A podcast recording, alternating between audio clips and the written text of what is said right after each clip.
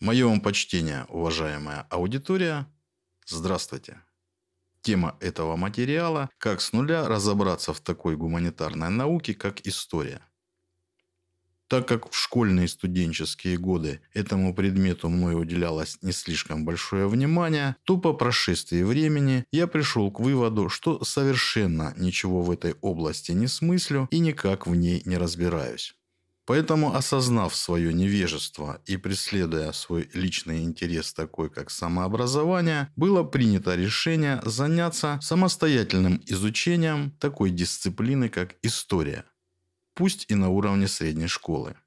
Одним из первых вопросов, ставшим после принятия этого решения и признания своего невежества, это вопрос о том, как же нужно изучать историю как науку. И вот, осуществив информационный процесс, целью которого было получение ответа на поставленный вопрос, мне на глаза попалась статья блогера Дмитрия Родина, в прошлом выпускника исторического факультета Московского государственного университета, которая дала подробные рекомендации по изучению предмета истории. На первый взгляд, советы, изложенные автором статьи, ничем не отличаются от тех методов, которые осмысленно применяются при изучении любого другого предмета науки. Но это только лишь на первый взгляд. На взгляд автора данной статьи, историю надо изучать системно, либо не изучать вообще, потому как неполная картина, которая может сложиться из отдельных неплохих книг, может дать очень неверное представление в целом о предмете, но при этом даст повод думать о себе много, как о великом историке. Поэтому надо изучать сразу всеобщую историю, причем с самого начала с истории древнего мира – если начинать читать историю, начиная со средних веков, то изучать надо не отдельно историю России и отдельно историю Европы или мира, а историю России в контексте всемирной истории. Читать надо по периодам. Средние века, раннее новое время, новое время, новейшее время.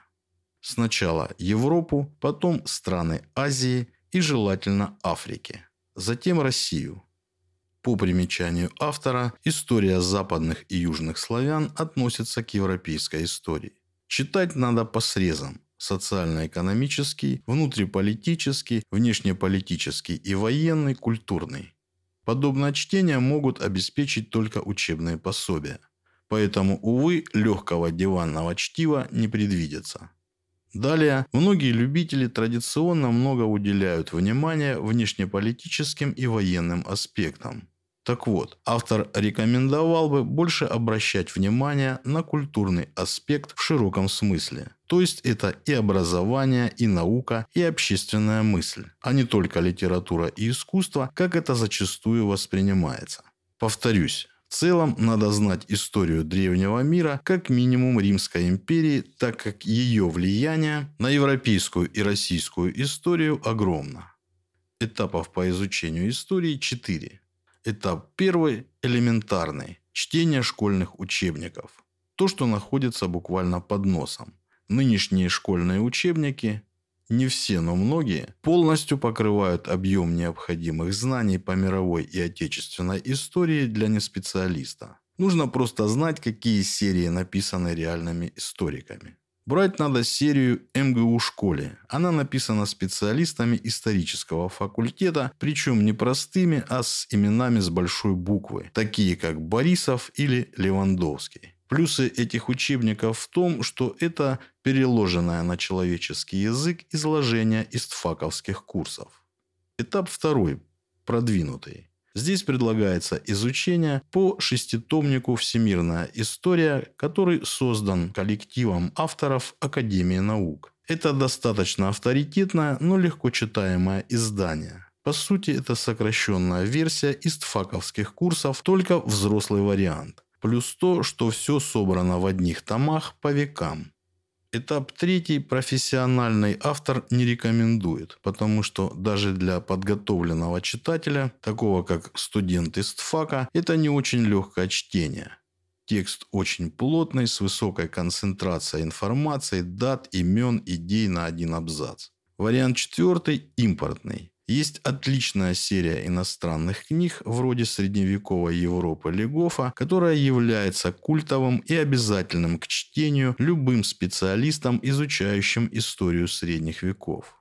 Сюда также входят «Великие цивилизации» книжная серия в 13 книгах, «Век революции» 1789 по 1848 года, том 1, «Век капитала» 1848 по 1875, том 2, «Век империи» 1875 по 1914 года, том 3.